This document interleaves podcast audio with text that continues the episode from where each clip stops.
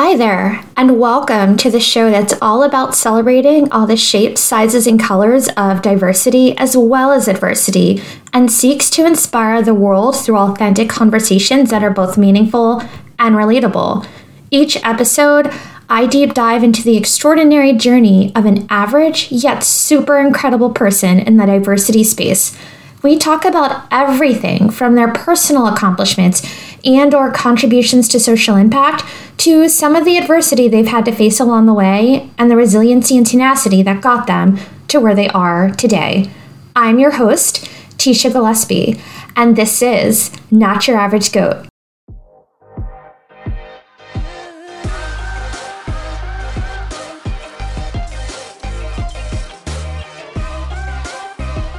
We are back with the second half of Brae's inspiring story.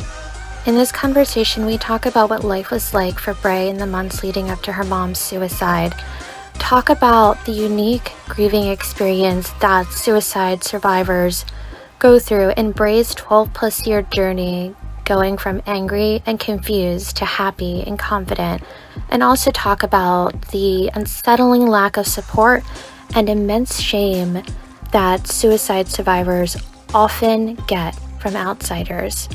Then we dive into Brae's own neurodivergence and struggles with mental health, including anxiety and ADHD, shed some light on many of the misconceptions around these conditions, and also talk about the power of a keep going mindset and the importance of self empathy. Without further ado, What do you remember, if anything, about your mom? Like, what are some of the like the latter memories you have of your mom? Do you see any like big changes in her in those last few months?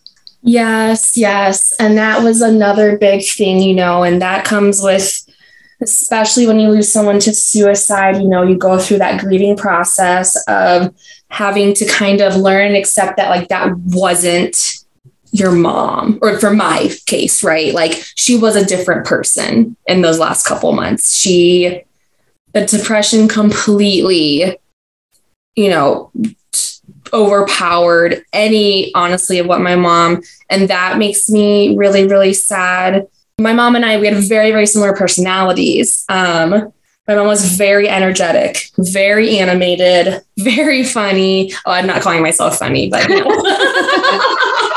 um, just good energy all around. But um, we actually took our last picture together um, in, in the last six months, which is plastered everywhere, whether it's at my desk or whatever. Um, of course, that was back in the day. She actually came with me to pick up my new pink, like digital camera.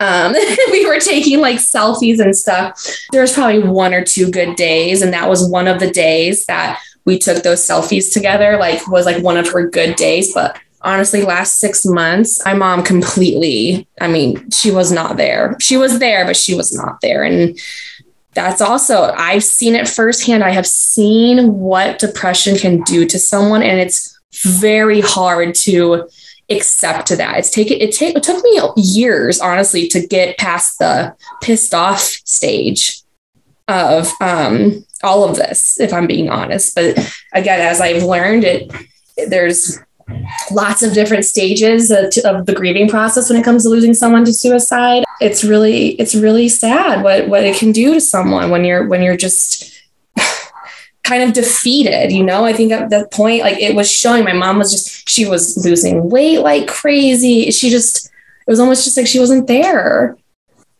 Relatively speaking you were still very young. Like what had happened for you you were barely 18 like you had i think just turned 18 and you were about to graduate high school. Was anger the first emotion you remember feeling when you felt like when you learned of your mom's passing? Yes, I was. So, you know, my I lost my mom It was four days after my 18th birthday, um, January. I was very I was angry was definitely um, one of those first emotions definitely one of the lingering emotions as well um, which again kind of kind of normal, expected um, when you do lose someone to suicide at first, of course. I think confused too. I was definitely confused because we had just had a conversation because there was an incident, unfortunately, a couple days before she ended up going through and, and, and taking her life. Um, and I think it was just that it was confused and it was surreal. I mean, I still, when I talk about this, I'm almost like, this is my, this is like my life. After all this time, there's still kind of like those same feelings, but like, um, but yeah, I would say anger and just kind of confusion were those first two immediate, you know, emotions. Where were you, or how did you find out about your mom passing? Yeah, so I was um I was actually at the movies with my two best friends. I'm actually still the one who I was with um actually is the, the, the my best friend who gave me that beautiful gift that I mentioned earlier in this podcast. She was with me. It was a call from my brother. It was a text and call and I I missed the call and then I saw my phone light up so I looked at it and it was a text from my brother and I sprinted out of the movie. The movie was Lovely Bones, which I still have not been able to watch, um, or The Lovely Bones. Still have not been able to watch that, or even when I hear it or when I see anything about it, it makes my heart drop. Um, but essentially, what it what the, the what the call or text was was it was my brother saying that my mom was they couldn't find her, and that I mean that was just it's almost a little bit too almost too hard to speak about kind of what was after that. But but you know i rushed home and when i found out what happened it was i was in my kitchen at my dad's house right by the refrigerator. I remember i remember it, my brother called me. He was bawling his eyes out could not breathe my, my brother actually found my mom which has we still talk about to this day as far as it's almost like I don't even know, Teisha. It's, it's this is gonna sound like really intense, but like it's almost like my brother was meant to because there's just no way in hell that my myself or my dad could have ever. There's just no way. My brother's strong, and I know, and I say that in the sense of it's he views it, this as like ha- he had as much as he wants to question why he had to be the one at the same time i know he knows that there's no way in hell that my dad or myself could have handled that I mean, gosh, I remember perfectly when the priest came over to talk to us a little bit of, you know, prepping for the funeral. And when asked my dad how long they were married, and he went to say 22 and he did it with his fingers to see the break. I mean, I remember the moment of hearing my brother break down and my dad break down and it, it will live with me forever. People say that's like one of the hardest things ever, right? Is to see your parents cry see your my brother my brother is a very um i always joke around to say that he's a proud guido um we're, italian so um but it's uh so that was that was that and um if and this has go, gone back you know i've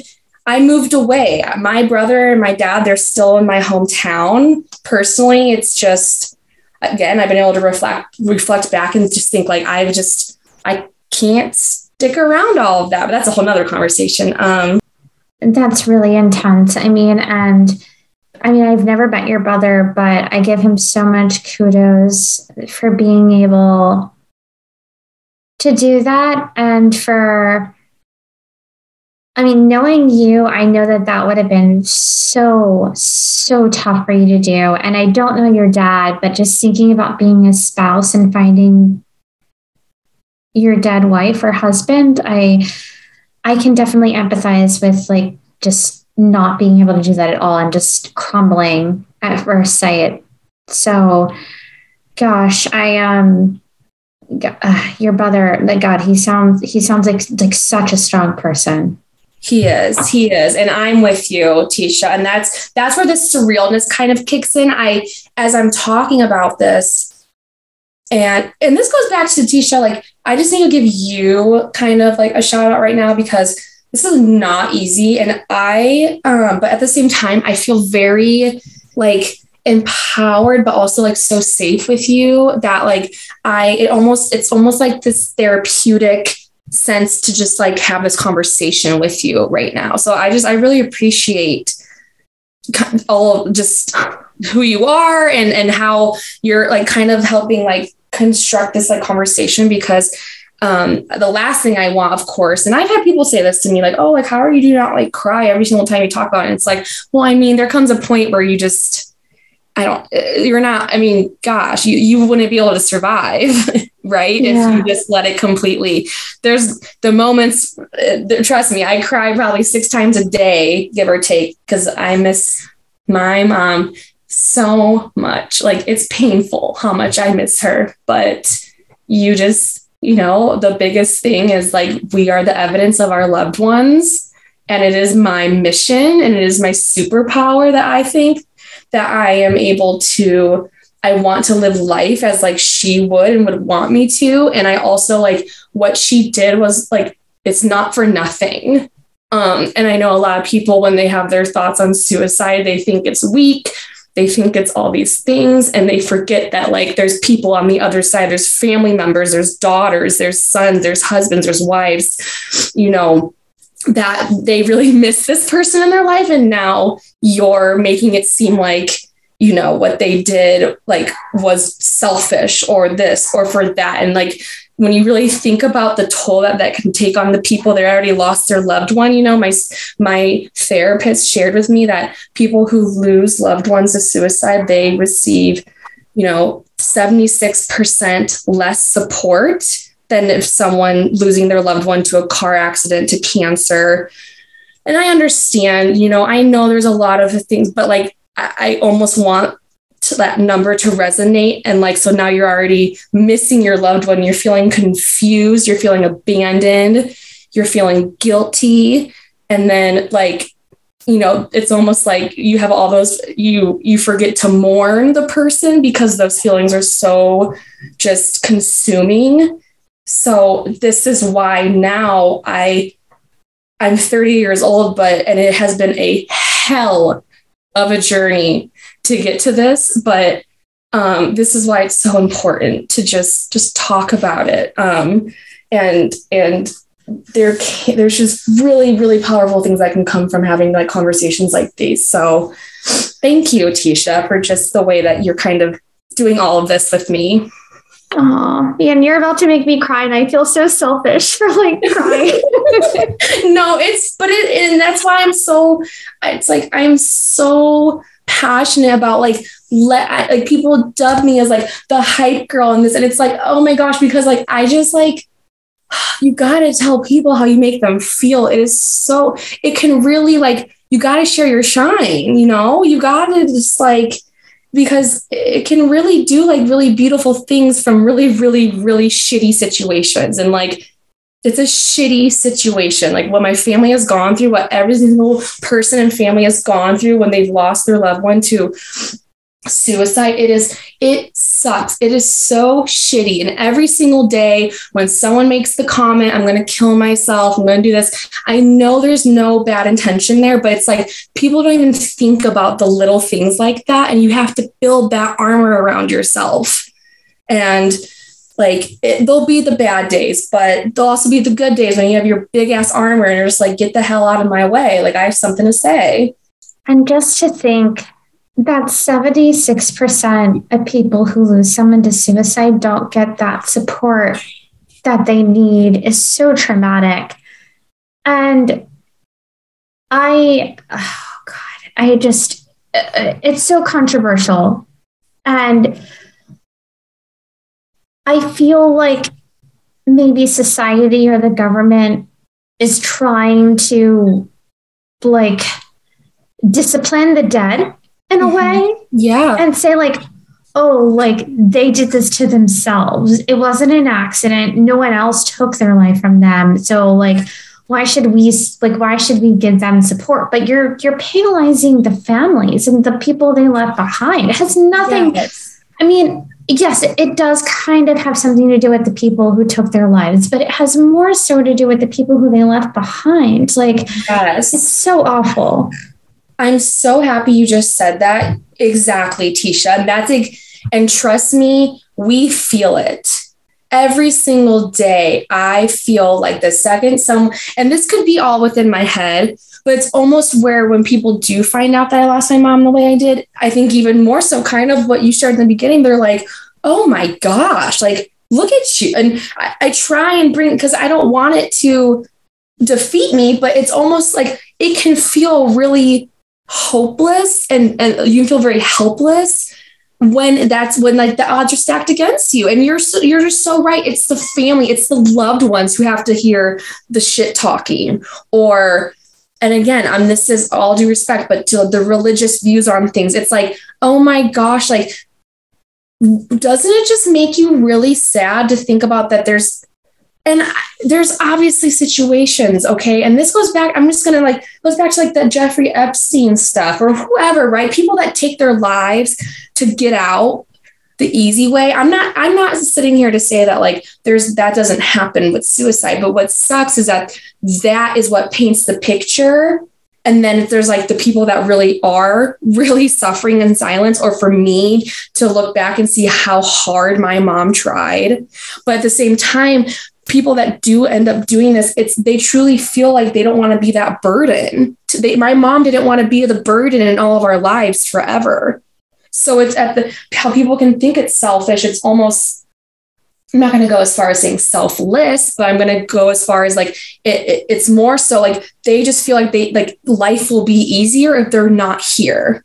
And that's so sad and if you cannot think, if if that doesn't make you sad that your loved one, for me, it's my mother, right? My my hero, my everything.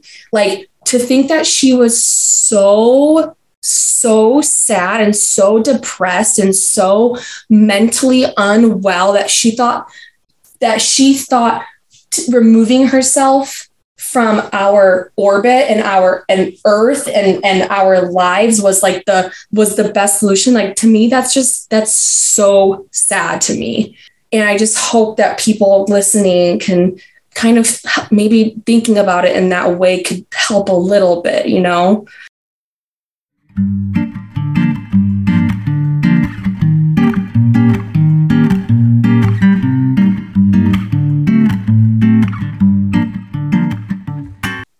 you talked about, you know, one of your first reactions to your mom passing was anger, which is completely understandable. Do you remember how long that intense anger lasted and kind of like how did like what did that shift into after the anger part? the anger part had to have lasted at least a couple years. Yeah. Um I was really suppressing things, which again, like goes back to like the pandemic when the whole kind of world was on that pause. It was really, um, I really went through it because everything came up and everything that I have read and learned through all of the beautiful authors and my therapist who I love. Shout out to my therapist. She has saved my life. I love her it um it really came up in ways that again you don't ever see. i never i thought 10 years later being how i was feeling i thought i was being like i was like i'm so dramatic. Why am i doing this? Why is it just now like oh but it's because you push it down right? And you're on the go go go. So anger i think eventually kind of shifted into sadness um but also just I think the anger maybe stopped at my mom, but it almost started turning into like a little bit of resentment towards my dad and family. Cause I, I think at that point, I just felt like, oh my gosh, why don't we talk about her? Why aren't we like celebrating? Like it was almost like back to that, like confused. I just felt like very, um, it just wasn't like the normal, like, right. Like if I watched movies and a mom or dad passed away, they would share memories at the table. Like we never, we didn't do any of that with my family. Um, and it's not because it was just, I think no one knew how to really. My dad, especially, he's just the type of person where like he redid the house like a couple weeks after my mom passed. I feel like the house just remind my mom was very artsy and creative as well. Um, so I think I'm so proud to like say that and own that about myself because my mom was amazing. She was a painter. She did the entire house on her own, like very, very creative. Um, and my dad literally changed it like weeks later because I feel like that was his way of like grieving. But I think that's another thing with suicide becomes like I I think you almost you're just like on cruise, kind of like because you don't really know how to go to about go about it, especially if like your family isn't really talking about. So I think that's why it's taken so long for me to almost like sort through my different emotions because if I'm being totally honest, it wasn't like really until the pandemic until like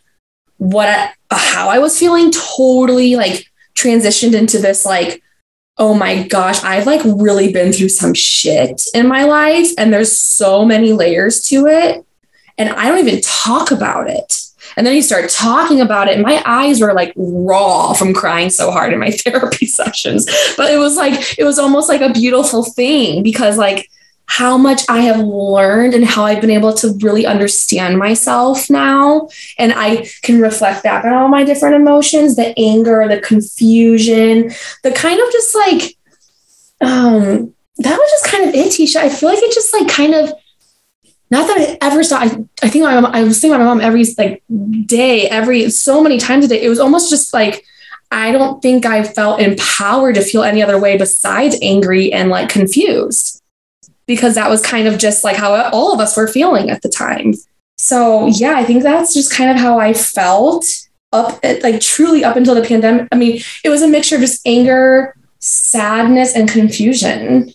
Sadness as in like I miss my mom so much, but I feel like I can't miss her because like the way that she left this earth, like for some reason I was allowing that like perception to like like cloud that for me and now that's why I'm so, I will not stop talking about it because I do feel like for the first 10 years, I kind of never really like knew what was going on and how I was feeling. When did that turning point happen for you when you started to kind of see the light toward the end of the tunnel and feel like you were actually healing from oh, what happened? Yes. Oh my gosh. My healing has been so that's what I'm saying. I as shitty as this shit has been and this journey, I the it is worth it when you get to the healing stage. It is so worth it. Like to anyone who is like on their healing journey, like keep going. It's like it's I would literally write keep going in all of my notebooks on random pages. I would like flip forward just to like write it, write it where however I still do because it is so worth it. Um, and it happened during the pandemic. The pandemic, as it I know changed a lot of our lives, it it completely helped me bring this full circle um, all the way up until turning 30 years old this last January um, have been my healing years, and they are the most. It, wow, healing is. I mean, you know, you need to. What is? Um, oh my gosh, there's a. You have to feel to heal. That is what my therapist told me. That um, you have to feel to heal, and it is so true. You have to feel. I wasn't allowing myself to feel anything. I was just suppressing and going. And the second I started to feel, I was started to heal. So that's that definitely took. And now to see this full circle moment, Teisha, in these last couple years, it's really been. I've from my friends, from my family, I have been told, Braelyn, you are like the old Braelyn again, but even more just like empowered. You know, it's and I love hearing that because I it's almost like again you gotta you gotta go through it to grow like to grow through it like you just it, it's a it's a testament to like all of the hard work that you do to heal because a lot of work goes into healing. I can't even imagine and you're talking about for yourself 12 years for your journey and I'm sure there's still some time to go still. I know therapy has been a big help in terms of getting you to where you are today. And when we talk about mental health and the perception of mental health over the last 12 years, yes, we've taken so many strides forward, but at the same time, there's still a lot of stigma. I feel like there's still a lot of hesitance and or stigma around therapy today. Can you talk about when you started using therapy after your mom passed away? Was that your first experience with therapy or had you already been in therapy? I tried, I believe, six different therapists before I found my therapist. And I know when people hear that, they're going to probably feel discouraged. Right away, my high school tried to get me into like the school therapy, was not there yet. I personally, I, I think it was a mixture of things. I think A, you have to be at that point in your life. Therapy is a very, you get what you give. And I mean that into, you have to open up, right? You have to kind of relive all of the, your very, very like worst moments of your life. Um, but to be able to find someone who is obviously a professional an expert they are they are doing this for their for their jobs. They you know to find someone at that scale like at that level but also someone who you can just you feel safe with you can connect with you feel like you are just you know i, I think it it takes a minute. I mean I am like claps and snaps, you know, for all of the people that can that have found their therapist like the first the first time they've ever, you know, had a consultation or however we want to say it. Um, but it, it, it for me it took time, and I think it took a lot of that was because I was just not ready yet. I didn't want to talk to it. I didn't want to hear the criticism. I was not in a place where I was like, I want, there's something wrong, or I'm feeling a certain way, and I want to work with someone to help navigate that. You know, I was not there yet. It, I was not there until the pandemic put me there, honestly. And I'm, that's why that's kind of, it is that for my personal experience, like I needed that. So I think it was finding, you know, again, I found who my therapist, who I have now, she's just everything about her as a person, everything. It was just such a great connection from the very beginning. But I also, at that point in my life, I had a, I had to get there on my own. I could, I am someone, you know, uh, to all of the astrology people out there, you know, I'm an Aquarius. I, I, like to say that, you know, I, I don't like to be forced into anything. Like I need to be there on my own time, especially when it's around this sensitive subject, of course, of losing my mom. So I think it was a combination of that. Um, and that's why therapy has been such a wonderful thing for me because I am there. I am ready. I want to know the tactics. I want to learn more about myself. I want to do that deep dive into where I can really connect things to better understand who I am and why I am the way I am and all that stuff. So um, yeah, I think it was just like a that was like that that combination for me is what led me to like such a successful you know, it's therapy experience. And um, it feels good. It definitely feels good to know that uh, uh, at my own pace, on my own time, that I was able to get to this point. Uh, there's on the flip side of that, there are professionals that are that are there waiting for you to come at any point of your journey, and that's really like it's never too late ever to start to start therapy. I'm I'm happy that I I started it the way I did 10 years later.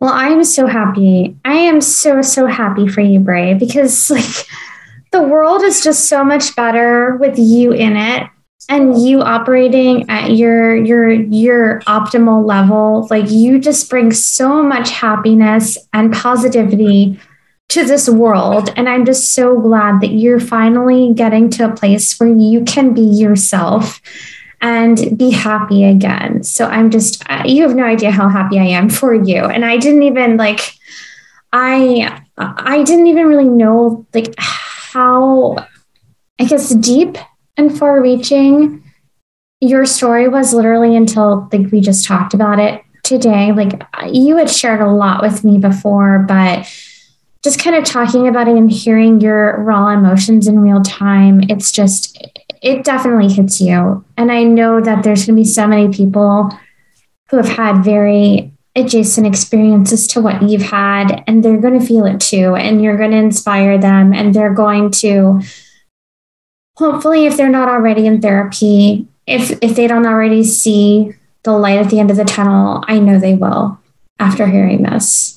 Oh, thank you so much, Teisha. Thank you yeah. so much. And that means so much to me. And this means so much to me, Teisha, that you have allowed me to come on here, talk with you. Again, you have you absolutely have this beautiful quality of just making people feel very seen and special and loved and celebrated. And I just, this is my first time I have ever shared my story in this in this setting in this way. And i am it's changed my life. Like i'm telling you like this conversation with you today has changed my life. And i am so grateful to for that opportunity and just Thank you so much, Teisha, truly. Hey, Goat fans, I can't believe it, but we are already starting to prep for season two. So, if you're interested in being a guest on Not Your Average Goat and are ready to share your story with the world, please reach out. You can submit a request at notyouraveragegoat.org forward slash contact. We've talked a lot about your mom and her journey and the impact that she's had on you. But I know you've also kind of had your own personal journey with mental health as well, including with anxiety and then also ADHD. Can you talk to me a little bit about like how each of those have impacted you? I guess like when did you first realize that, for instance, anxiety was impacting you? Yeah, so anxiety has been, um, I definitely look back on my life and I realize how, how it, it has been. I mean, I have definitely been struggling and I think dealing with anxiety. And I think a lot of us now, again, with all of like the resources coming out these days and, and kind of that that mental health conversations really help people see and like oh my gosh i i also struggle with that um but my anxiety I, I kind of go back to I almost I do feel I am who I am because of a big reason is because of what I went through. Um, I my anxiety definitely I think stemmed from losing my mom. I'm I think I had a little bit sure before that because anxiety does go like hand in hand with ADHD, which mm-hmm. you know is just being very hyperactive, um, not being able to kind of calm yourself. Um, I always I always tell people like I always have butterflies. Like always. Like I don't even know what it's I feel like like to not have butterflies unless I'm like on medication to like help remove the butterflies. It's kind of what it feels like for me. I am just so it definitely stemmed, I think, you know, from what happened. So that would be around when I was like 18 years old, give or take. Um, but it's it's it's gone hand in hand with my ADHD. And my ADHD is something that I struggle with. And I know when people first hear ADD, ADHD. So ADHD is the hyperactive side of things, um, which so just feeling very, um, you know, antsy, right? Feeling very like cannot calm yourself. And um, there's a lot of times where like I was like trying to draw, okay, like, is this this? Is this like what is all of this? Does it all come together? And this is like, like it's kind of hard when you when you do like struggle with depression, anxiety, and like ADHD to like really draw a line in the sand of like what is what because it's kind of it just all is like there uh, at all times so that is um but it's definitely gotten i would say in the last five years i've had a little bit more anxiety and depression and you know struggles with my adhd um, and a lot of things can go into that right? Now i'm work from home now i'm this now i'm that. But um, i i what I loved about like for me, like my therapy experience has really helped educate me on like every way I'm feeling is it's it's val like I just felt like very okay like it's just it just makes sense it's very valid of like how I'm feeling and like what I've been through and how it's kind of shaped me into who I am today and like learning all of that and being able to like connect that has definitely been really um just really good for me, honestly, like moving forward, right? Because I think I was very ashamed and confused of why I was feeling like all this anxiety over very silly things. I mean, I get anxiety over extreme things, but also very, very silly things. Um, and learning all like more about anxiety has helped me just like own, you know, like who I am and like that I have that and like what I can do to help, you know, chill me out. What makes me like what helps me calm down that anxiety. Um, it can be anything from a work related thing to a personal related thing to, oh my gosh, thinking about the most random. Uh, it's it's anxiety can be a beast, so you have to learn how to tame it. oh yeah, yeah. I I personally I I struggle with anxiety too, and I feel I sometimes feel very embarrassed to admit yes. this because it's like people might say, oh, just like take a chill pill. Like, why do you even care about that? Like, and I just, and you know, sometimes I don't know why I do care about that and why exactly. I let things get to me. I'm just like, like I wish, I wish I could stop it from impacting me. But there are like, especially at night. Oh like, my gosh. at night yeah and like it it prevents me from sleeping like there are nights when i i have to take a equal to keep myself asleep. Otherwise, I know I'll be waking up around 1 or 2 a.m. and yep. I won't be able to fall asleep for like three hours because of anxiety. Maybe it's thinking about something from work. Maybe it's thinking about, oh my gosh, like, did I lock the garage door? Like, yes. there's just so many things. And God, it it takes over and it takes up way too much of my time and my life. And I really wish it didn't.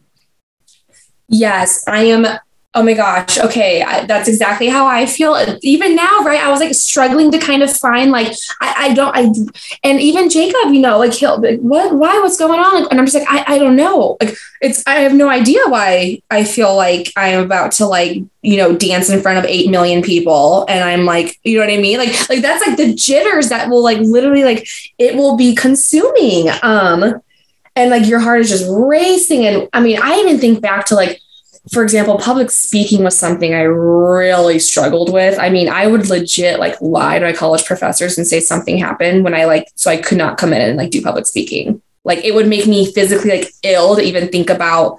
Like I, I would start thinking about it the second we got our syllabus. Like, like this is not normal, dude. Mm-hmm. Um, but but no, I'm with you. And like the wanting to calm your mind, and that's why it's like creating your own calmness, right? Like whatever however that looks for for you um and like I just oh my gosh the going to bed stuff I complete I can I cannot relate to that more. It is very frustrating at times too right? Because like you said I don't like we don't want to feel like that. I don't want to feel all antsy and jazzed up and like just you know I don't want that at all. I just want to like chill. And I think that's why this thing does come you know take a chill pill. It's like no, like literally, like people have to take chill pills to, to chill. So I'm definitely one of those people. yeah. So for me, it's been very interesting. So I do not personally struggle with ADHD. At least I don't think I do, but my husband does. And he actually was diagnosed as a kid and took Adderall. And recently, now, as like a mid 30 year old, something is just recently got re-diagnosed and is now, you know, trying to take Adderall again. And so we've been having so many different conversations about like what ADHD especially means for him. And I feel like there's just so many misconceptions, myths, lack of knowledge when it comes to ADHD, where people, I know we were talking about the hyperactivity, but it's definitely so much more than that. And like, for instance, like he likes to describe like he has this always on internal monologue going on in his head. Yes. That is such a good way of putting it, honestly. And like I talked to one of my other friends the other day, and he was telling me like his ADHD causes him to chase, like quote unquote, chase the dopamine, which I know a lot of people do. Yes. And he's like, for me, that means making sure everyone around me is happy because if they're not happy, I'm sitting in my chair worrying about why they're not happy. So me making sure that they're happy, making them laugh, smile, like that's just like one last thing that my brain has to worry about. Yes. Oh my gosh, I feel like that is at uh, yes to both of those. um like I I definitely struggled like I would that like I definitely feel both of that honestly. Um probably like definitely the more so of like almost that people pleaser type thing. I guess if you could even categorize like is that, mm-hmm. which is that like, oh my gosh. I mean, I I so get that. Mine also comes um, you know, low self-esteem. Like, and I think that can even go through like I really have struggled with like low self-esteem. Like I've also been like very sh- like, shameful of my ADHD. I just recently, because of a doctor that I had, like really kind of like have like owned and like almost again like it goes back to like me understanding like oh my gosh it's just me as a person. Um yes but no i i would agree with both of that. Just not being able to um turn it off. And no matter i just i can't turn off the high energy. And it's not like the productive high energy. It's the butterfly high energy for me. That's like how i would kind of feel it um ex, ex, you know describe it. Or um a big thing like here's an even example. Mine was like getting so bad to where like i i started watching um captions with my everything on my i watched from tv perspective is i need captions because i will not sit still. Like I will literally just like I will put on a movie and I'll get up and I'll start going like, to do the laundry um and and like so the camp have been like a real big um it's been like such a stepping stone into just like my daily life of when i'm trying to do stuff like that but no it is it's just for i would say that it's the like how i would just just not being able to to calm down. I also have a lot of sensitivities with my ADHD. So another big thing for people that have ADHD can be like light sensitivity and sound sensitivity. And I definitely struggle with that a lot. And that, like, for example, we had to change out every single LED light. I cannot even be around LED lights. Like, it will just like completely, like, root, like, kind of like buzz kill my mojo. Um, it's like, so lots of lots of little things um but and people definitely say like oh i would i would love to be like just wake up like hyper. And it's like but it's not like that type of hyper. It's like the it's the hyper where like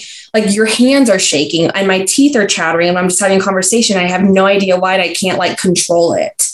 Um i just feel like there's just at all times this big like just like butterflies are just like literally like flying around in my body from like head to toe internally yeah. Yeah. And I think that's part of it too. And I just, I want to try to. And like I said, like I'm not an expert, especially on ADHD. And so that's also why, like, I love having people like you and others uh, who can actually talk about it and just kind of talk about your experience for those people who have it, who might be uh, either afraid to admit that they have it or may not even realize that, oh, hold on, like I think I have ADHD, like after listening to Brae or after listening to this person. Mm-hmm. But also for those people who don't have it and just trying to educate them on like ADHD doesn't look like what you think it always looks like. And like just kind of breaking down some of those stigmas and those those stereotypes and generalizations that people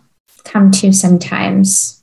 Mm-hmm. No, absolutely. And and I, I even like and it, there's definitely that stigma associated with like ADHD and ADD and um I always I always say if there's one thing I I really wish like I really wish I I did not have this like uh, because I just you have another thing ADHD is you know because I say this because my husband he has ADD so like you know he takes his medication and he's in the zone. For ADHD, even with your medication, you still have to actively work on your ADHD. It's not like you take the pill and everything is solved.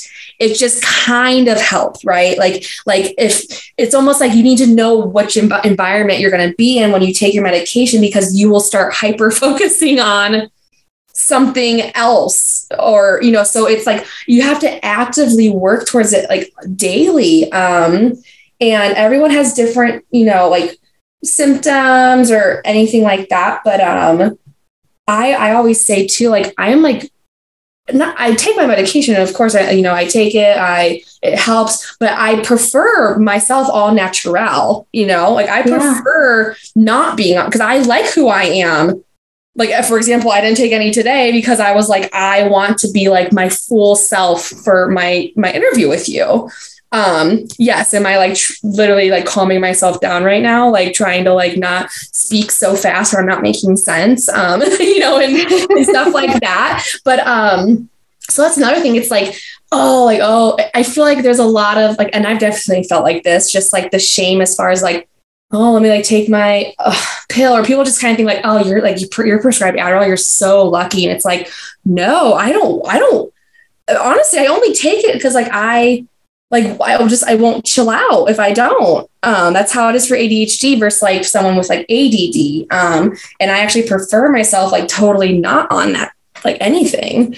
Um, but hey, you know, just trying to get through the day. so Hi, my wonderful goat friends. Firstly, thank you so much for your support and listening. If you're enjoying this conversation and other episodes of the podcast, I'd like to ask you to please give us a five star review on Spotify, Apple, or whichever platform you are listening on right now. And if you're so inclined, we love to hear your feedback in a full review. Also, might be a great idea to hit subscribe on that platform you're listening to right now so you can get notified of new episodes as they are released. Thank you so much again for being one of our loyal GOAT listeners. Have there been any specific examples or experiences, either in a social setting or in a professional setting, where either your anxiety or your ADHD have like been like been like super in your face and you've had to try to like just work around it? Oh yes, yes, that is definitely um especially working from home now is uh, I feel like a bigger challenge for probably us who are ADHD, but um yeah, I mean, anything when it comes to speaking, um, I again, I've had to like I, on the days I because it's sometimes like your medication can be a little bit like counter like counterproductive too, or like you know, it's like you like I would have to, I could tell although I was just trying to chill out, like when I was speaking in like public, I just wasn't able to like articulate like as well. Like there's like, you know what I mean? Like, like little things like that, or like I just like wouldn't be able to just like I was just I was literally speaking so fast to things that like my anxiety and my ADHD were like pairing up. And then in that sense, my medication I feel like was just like it just like wasn't the solution for like that situation um, because I'm trying to like find the balance. I think of the struggle with ADHD and like working and personal life is just trying to find that like consistent balance. But again, it goes back to like really like the environment that you're in. I think it has a lot to do with it. Like if I'm like on my computer all day, right? Or if I'm like writing something, like sure, maybe in that sense, like again, I'm not like I don't have those distractions around me. I really need to like be able to focus. Um, but if it's something more so where you're like presenting or speaking to something where you're trying to articulate, you know, for me, for example, I kind of know it, okay, I need to like kind of have this approach for my day today um, to find that like just like balance. I think that's like the word I almost want to associate with like ADHD is just like you're just you're just chasing the balance of like your day and like everything that like could factor into you know anything. Um, but it's also being kind to yourself too. I think like I've also learned that like, you know, I do struggle with like, you know, I am very impulsive. I am very like that's, but that stuff too, right? It's learning how to navigate situations, knowing, okay, I know I'm an impulsive person. I have ADHD. I, you know, I know this, I know that. So like then navigating the situation that, you know, you can feel, you feel good about obviously, or working towards like, that that end goal can be a little bit challenging, but there there's ways, there's definitely ways um, you know, to kind of figure that out for yourself. Yeah, and I love what you said about being kind to yourself because I think that, you know, knowing you and knowing that you are an empath, I feel like even for those people who can be very empathetic to others, it can still be a struggle to be empathetic when it comes to yourself. And I'm going to, I know we've talked about this, but there's a book that I really, really enjoy called Positive Intelligence. And it's all about this idea of PQ, kind of similar to EQ for emotional intelligence or IQ for, you know, just I guess regular intelligence. But um, it's this idea that, you know, as children, especially, we had these saboteurs that were necessary because as children, we we can't always protect ourselves. And so we use these saboteurs to protect ourselves or we, we use these things to protect ourselves but as we become adults they change from being like positive protectors to being saboteurs and they actually start sabotaging us and there's the judge so like internal judge you judging yourself you judging others um, there's the people pleaser that we've talked about. There's the kind of like restlessness or like the FOMO type of saboteur. For me, my saboteur is definitely like hypervigilance. So we talked about anxiety, like that's definitely a big one for me. Sometimes for people, it can be hyperachiever, like they really only see value themselves if they're doing like they're, they have tangible accomplishments um, and so there's there's these things that you know really can hold us back as adults. But in this book, Positive Intelligence, the author talks about these like games that we can play with ourselves to help ourselves kind of get past some of these saboteurs. And one of them, when you were talking about being kind to yourself, like one of them that really stood out to me is called Visualize the Child. And in Visualize the Child, he talks about like when you are feeling bad about yourself, like maybe you're judging yourself, or maybe you're in an argument with someone else and you're really giving them a hard time. Try visualizing either them or yourself as like a two year old or a three year old. And just imagine how the dialogue and the perception changes. Like when it goes from you talking to your 30 year old self to you talking to your three year old self. Like how would you talk to your three year old self today? Like it and it just it's just such a powerful way of giving ourselves empathy and being kind to ourselves that i had never thought about before reading this book yes no i i love i love this and i i love everything that you just said and i think it all you know to re to build that compassion and to to build that empathy like it all starts with yourself, right? Um, so I think what I would be telling baby Brae is is is is just to to keep going and to again, I love saying the be kind to yourself. And I, I truly feel like that's something I would tell my three-year-old self is just like say, hey, like be kind to yourself. Life is going to be full of ups and downs. It's all going to make sense eventually, but also with time, like, you know, gosh bless the broken road that like leads you wherever because you you have to go through the tough times to really reach that level of of proud like pride and and um, happiness and joy and making sure you fuel yourself with just what feels like good to you and, and like and sharing and sharing your shine and sharing that with others. Um i just think it's so i just i think i truly think be like be kind to yourself is such a simple and powerful like tagline um because we can be so incredibly hard on ourselves and we're all just out here trying to figure out, you know, life. I would also say that be the energy, you know, that's contagious and and and hold that close to you. Um, I think that would have resonated with my, you know, baby Brae because I definitely now, as 30 years old, I want to be the energy that is contagious. I want to be, you know, I want to be that person who is you can you know you can't control what happens to you but you can control the way you respond and react to things um, so doing and and and leading with light and leading with love i would just i would that's a lot of i know it's buzzwords and a lot of things but i would just say like that is going to help you you know m- go through your life and um you just you got to feel to succeed, right? You got to do this to do that. So I just think it all starts with just being patient and being kind to yourself. I love it.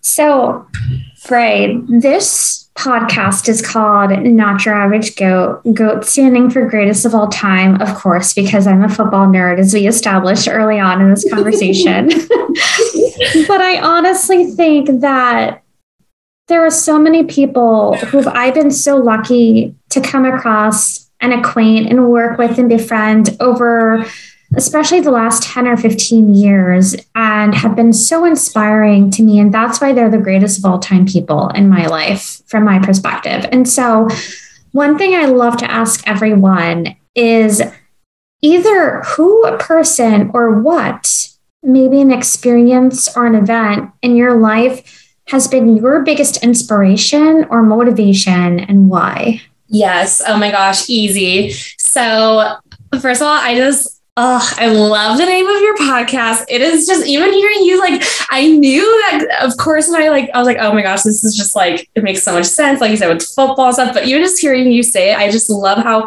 true like and how real like the title of your podcast is to yourself. So I love that.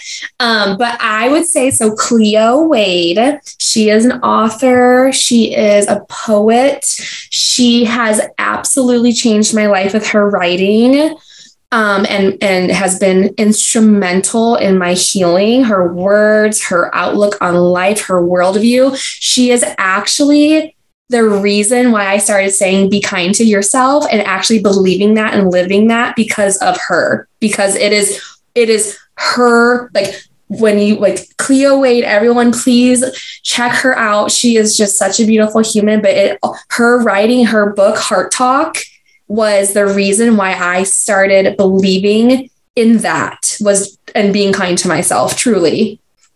Oh, that's so great. I have never read that, but I'm going to check it out. So thank it's you for sharing. Amazing. It's and it's one of those I go back and I I, I read. It's very simple. There's just a couple words on a page, but oh my gosh, I, I just I cannot. Please, everyone, go check her out. Like her writing is, it just resonates in a way that is so oh, it's just so powerful and it's very easy to digest. So keep it on your coffee table as I do. So awesome. Well, great. If anyone wants to reach out, where they where can they find you on social? Um, okay, so my Instagram is at Braelyn, B R A E L Y N underscore Taylor. Um, you can also find me on LinkedIn, Braelyn Rasco, um, R A S C O.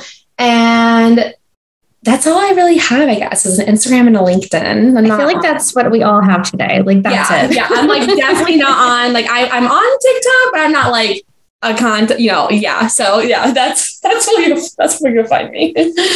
Gosh, Brae. Well, you have no idea. Like, firstly, like this has been so much fun. It's been so great catching up with you like just listening to your story and your journey it's so impactful so inspirational i like i just i love that i know so much more about you and it just makes like it makes me like i don't know if this is too strong a lo- strong of a word but it makes me love you even more like i just like i just i think so highly of you and i i can't wait for others to hear your story too because i know that it's going to resonate and be so relatable Oh, thank you, Teisha. No, I I love you. Like I love you so much. Thank you so much. I mean, I can't I can't even eh, begin to express how much this this means to me and how much this meant to me and truly right back at you. I mean, you are incredible. You are so inspirational. You are I mean, I loved chatting. I loved catching up. I I definitely am walking away feeling the exact same way. So, thank you so much.